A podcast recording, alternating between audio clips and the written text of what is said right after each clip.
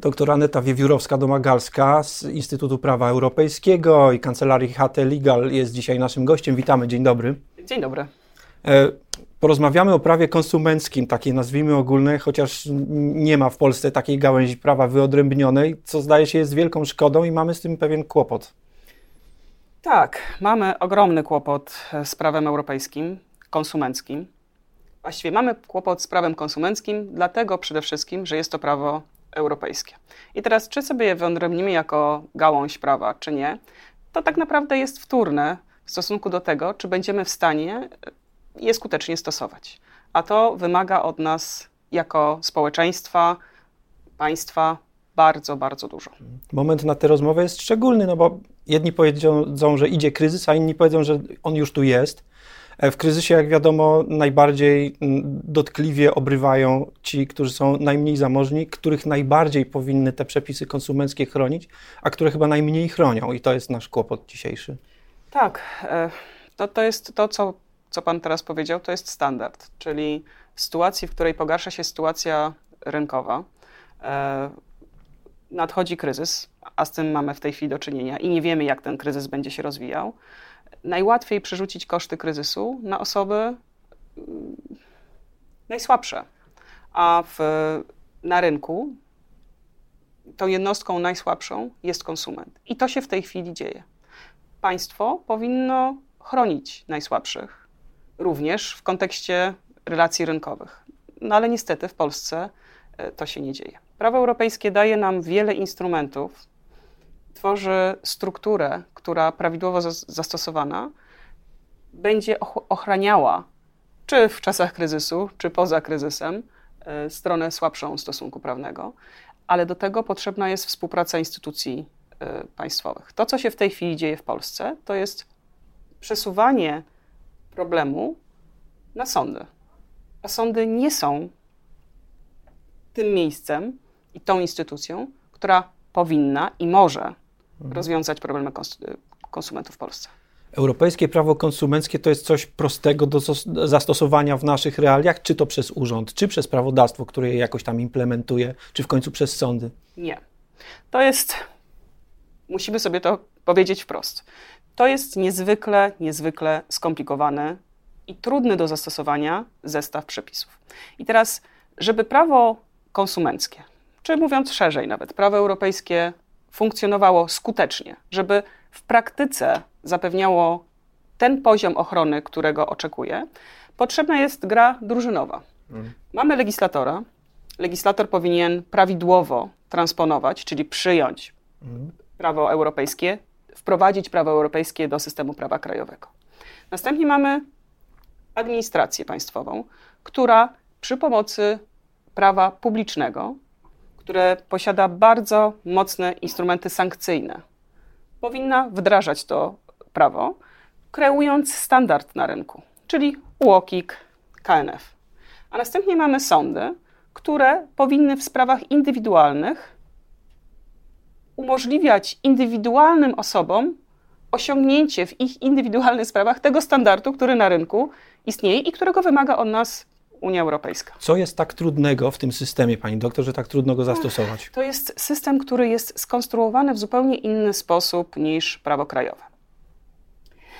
On wymaga, żeby ten standard, który mamy w przepisie, faktycznie zafunkcjonował w rzeczywistości. Czyli prawo europejskie opisuje skutek, tak, który tak, należy osiągnąć, tak. a droga do niego już jest pozostawiona temu krajowemu, tak? Tak. tak. Mhm. Coraz bardziej prawo europejskie wskazuje, jakie instrumenty należy użyć, ale generalnie rzecz ujmując, ono pozostawia swobodę wyboru y, na poziomie krajowym. I teraz, jak my to zrobimy, to jest sprawa nas jako Polski. Mamy po, mamy po prostu osiągnąć taki skutek, że na przykład na naszym rynku nie będzie zagrożenia, że jeżeli idę do banku i zawieram umowę z bankiem, to po pierwsze bank stosuje wobec mnie nieuczciwe praktyki umowne, czyli namawiam jej do zawarcia umowy, której wiedząc... Skrajnie dla mnie niekorzystnej. Tak? Mhm. Ale też, jak zawrę umowę, to w tej umowie, w jej treści nie będzie postanowień, które są dla mnie znowu niekorzystne. Mhm.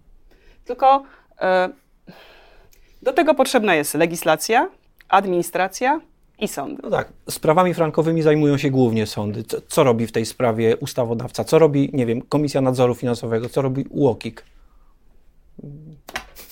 Ekspert Mamy... prawa europejskiego milczy, to wymowne milczenie. Znaczy nie no, są oczywiście wypowiedzi e, prezesa Komisji Nadzoru Finansowego, w których e, raczej tak wyraża swoje no nie podoba mu się. Nie podoba tak? mu się prawo, prawo konsumenckie. Łokik y, to nie jest y, nadmiernie aktywny. Ja dzisiaj przed naszą rozmową ja popatrzyłam na stronę internetową Łokiku. No, nie widać tam bardzo aktywnych działań mających na celu wsparcie na przykład frankowiczów. Jakaś kampania informacyjna, może coś? Niespecjalnie. Nie, niespecjalnie. Natomiast w tym momencie mamy ponad 80 tysięcy spraw w sądach E, tylko, że to nawet jeśli sądy funkcjonowałyby idealnie, to w dalszym ciągu rozstrzygnięcia w indywidualnych sprawach, one nie są w stanie zapewnić tego standardu rynkowego, którego e, oczekuje e, Unia Europejska. Czy do Wydziału Spraw Frankowych w warszawskim sądzie to się trafia dyscyplinarnie, czy to nagroda? Nie, chyba tam hmm. ochotnicy są. Ochotnicy. Natomiast no, w tej chwili już jest kilkuletni czas oczekiwania na, na pierwszy termin, z tego, z tego co wiem. Ale znów, prawo, prawo europejskie jest skonstruowane w zupełnie inny sposób niż prawo krajowe. Mamy kodeks cywilny i nasi sędziowie kształcy, kształcili się na kodeksie cywilnym. Tak jest. Przez, e, I byli kształceni przez takich klasycznych cywilistów. Natomiast i on opiera się na bardzo określonych y, zasadach. Na przykład zasadzie swobody umów, y, która zakłada, że strony są równe. Czyli jeżeli my zawieramy umowę, to jesteśmy, mamy taką samą siłę negocjacyjną, mamy taką samą wiedzę, możemy sobie negocjować, ale Czyli tego nie ma. Ja i bank. Jesteśmy równi. Właśnie. tak, właśnie. No, pan redaktor i bank są sobie równi. Natomiast prawo Y, konsumenckie, prawo europejskie wychodzi z takiego założenia, że rynek w ten mhm. sposób nie funkcjonuje, że na rynku są dysproporcje i dysproporcja między konsumentem a przedsiębiorcą to jest taka klasyczna dysproporcja, kiedy standardowo konsument jest słabszy. W związku z tym wprowadzamy pewne e, regulacje, które wzmacniają pozycję konsumenta. I teraz, żeby zastosować prawidłowo prawo europejskie w sprawach, e, w sprawach konsumenckich, należy wyjść z punktu widzenia obowiązków, jakie prawo europejskie nakłada na bank, a nie tego, czego oczekiwalibyśmy od rozsądnego człowieka. Mhm. Z czego wychodzi, z takiego założenia wychodzi prawo cywilne. I teraz, jeżeli wyjdziemy z założenia, konsument mógł pomyśleć, mógł się dowiedzieć, e, mógł przewidzieć, e, mógł się zabezpieczyć, to nigdy nie osiągniemy tego rezultatu, które chce od nas prawo mhm. konsumenckie. Żeby ten rezultat osiągnąć, trzeba sobie zadać pytanie, jakie obowiązki obciążały bank? Czy bank je zrealizował? Jeśli bank ich nie zrealizował, bank ponosi odpowiedzialność. I tak samo y, ubezpieczyciel, mhm. sprzedawca, świadczący usługi. Handlarz butów klasyczny. Handlarz tak? butów, tak. Mhm. Oczywiście tutaj zaczynamy wchodzić w niuansowanie, no bo czego innego będziemy y, oczekiwali od drobnego sklepikarza, a, in, a czego innego od banku, który ma cały zasób instrumentów oprzyrządowania, obsługi prawnej itd. itp. Natomiast sędziowie tego po prostu nie wiedzą. Mhm. Sędziowie nie wiedzą, że ten standard, który e, ten schemat, który mają w głowach, on się nie przystaje do tego, w jaki sposób należy stosować prawo europejskie. A teoretycznie do każdej sprawy e, umów między nierównymi podmiotami powinien mieć zastosowanie, prawda? E, na pewno na pewno zawsze w tej sytuacji, w której stosujemy prawo europejskie, które odnosi się do konsumenta, bądź ochronnie do klienta, ale teraz też w takich y, są regulacje sektorowe, które odnoszą się również do y, kontraktów podwójnie profesjonalnych. Zawsze tam, gdzie... Przedsiębiorca z przedsiębiorcą, tak? Tak, mhm. tak, tak.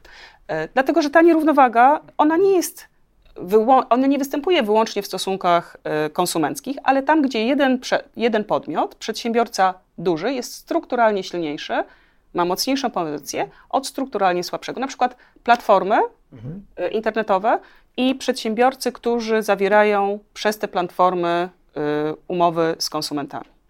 Natomiast to jest bardzo trudne, ponieważ takie myślenie wywraca wiele koncepcji, na których opiera się polskie prawo cywilne, do góry nogami. Mhm. I teraz e, wymaga od sędziów ogromnej wiedzy, ogromnego zaangażowania, dlatego że na przykład e, jeśli chodzi o e, klauzule niedozwolone, to kontrola musi następować z urzędu, nawet jeśli strona nie życzy sobie tej kontroli, tak, bo nie sąd wie. dostaje pozew i musi w pierwszej kolejności sprawdzić sam to. Tak, tak. I to. I, ale to y, kapitalnie, że pan, y, pan to powiedział. Najpierw, Mhm. ponieważ zasada pierwszeństwa ym, prawa y, europejskiego wymusza No tak. stosowanie w pierwszym rzędzie prawa europejskiego. Jeżeli zaczniemy, jeśli sędzia zacznie myśleć o sprawie od strony prawa krajowego, to zapewne zastosuje prawo europejskie źle, bo prawo krajowe trzeba dospasować do prawa europejskiego, a nie prawo europejskie do prawa krajowego. Natomiast Czy my nie wymagamy zbyt wiele od sędziów w tej sytuacji? wymagamy strasznie dużo. I to powinniśmy sobie wprost powiedzieć. Wymagania, jakie prawo europejskie stawia przed sędziami, jest olbrzymie. Co więcej, ja tutaj to powiem wprost. Sędzia, który ma 700 spraw w referacie, nie jest w stanie tego zrobić. Bo on nie powinien mieć 700 spraw w referacie, bo to jest po prostu nie do, nie do ogarnięcia. To jest zbyt dużo pracy. No, najzwyczajniej w świecie. Cóż, dochodzimy do wniosku, że może pomogłaby jakaś ustawa, jakieś prawodawstwo, które rozwiązałoby problem systemowo i zdjęło z sędziów wiele e, tych zadań, ale które mają. Tylko, że no jakoś Rozmawiamy o tym od, y, od dekady. no już trochę czasu minęło. Niedługo tak. już będzie taka okrągła rocznica. Będzie można ją świętować, tak. tak. Niewątpliwie będzie wielu, którzy będą I świętować. będą tacy, którzy będą ją niestety świętować. E, Państwo próbuje na różne sposoby pomagać konsumentom raz lepiej, raz gorzej. Ostatnio było głośno o już nie projekcie, bo ustawie uchwalonej przez Sejm o przeciwdziałaniu lichwie. Nie wiem, czy pani widziała i co o niej nie, nie, myśli. widziałam, nie widziałam jeszcze ustawy. Na pewno z przyjemnością. No to dzieło mniejszą- Sprawiedliwości, więc na pewno z przyjemnością. Tak, no się z nią zapoznam. Natomiast e, pytanie jest takie dla mnie. Czy istniejące instrumenty prawne, na przykład transpozycja w systemie polskim dyrektywy o nieuczciwych klauzulach umownych i dyrektywy o nieuczciwych praktykach umownych, nie byłyby wystarczające przy prawidłowym stosowaniu, ale nie przez sądy, tylko przez e, administrację, przez UOKiK, do tego, żeby zapewnić ten skutek, e, który chodzi teraz, o który chodzi teraz e, w ustawie e, mm, przeciwdziałającej lichwie. Natomiast na przykład ja słyszałam tylko fragmenty wypowiedzi, e, wypowiedzi medialnych Ministerstwa Sprawiedliwości. No i na przykład niezwykle zafrapowało mnie, w jaki sposób notariusze mieliby kontrolować abuzywność, ba, chyba abuzywność e, e, postanowień zawartych w umowie, kiedy sądy mają z tym problem. Z, plus, z punktu widzenia prawa europejskiego to rodzi pewne, pewne wątpliwości I pytania, tak? i pytania, tak, tak. Natomiast e, znów, na koniec końców mamy sąd, który będzie musiał, e, który będzie musiał w sprawie się wypowiedzieć. Sąd, który ma kilkaset spraw w referacie, e, który, któ- na który, który jest obciążony bardzo daleko idącymi obowiązkami z, z punktu widzenia prawa europejskiego, który nie ma fizycznej możliwości, żeby te obowiązki e, stosować. Jeśli mamy jeszcze czas, to powiem o jednym, to powiem o jednym orzeczeniu e, Trybunału Sprawiedliwości Unii Europejskiej, które jest kapitalne. E, jeden z sądów krajowych, który był znacznie bardziej op, op, obciążony pracą niż inne sądy krajowe, ponieważ rozpoznawał e, postępowanie uproszczone, zapytał Trybunału Sprawiedliwości. Polski sąd? Nie, nie, to nie był. To No, był sąd. e, Nie pamiętam. No dobrze, to rumu- rumuński, w innym kraju niż aha. niż Polska. Z nowej, e, nowe, nowe, Nowi członkowie Unii, tak? Zapytał Trybunału Sprawiedliwości, e, czy w związku z tym, że jest bardziej obciążony, dużo bardziej obciążony niż wszystkie inne sądy w jego kraju, czy on również ma stosować prawo europejskie w takim zakresie, tak rozległym zakresie, jak, e, Stałe. jak, pozostałe, jak pozostałe sądy i jak wymaga od niego Trybunał Sprawiedliwości. I Trybunał Sprawiedliwości powiedział tak.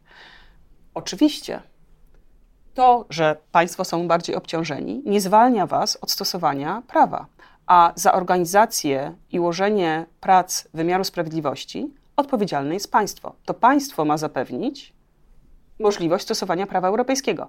U nas państwo przerzuca na sądy całość stosowania prawa europejskiego, a jednocześnie nie udziela żadnej pomocy.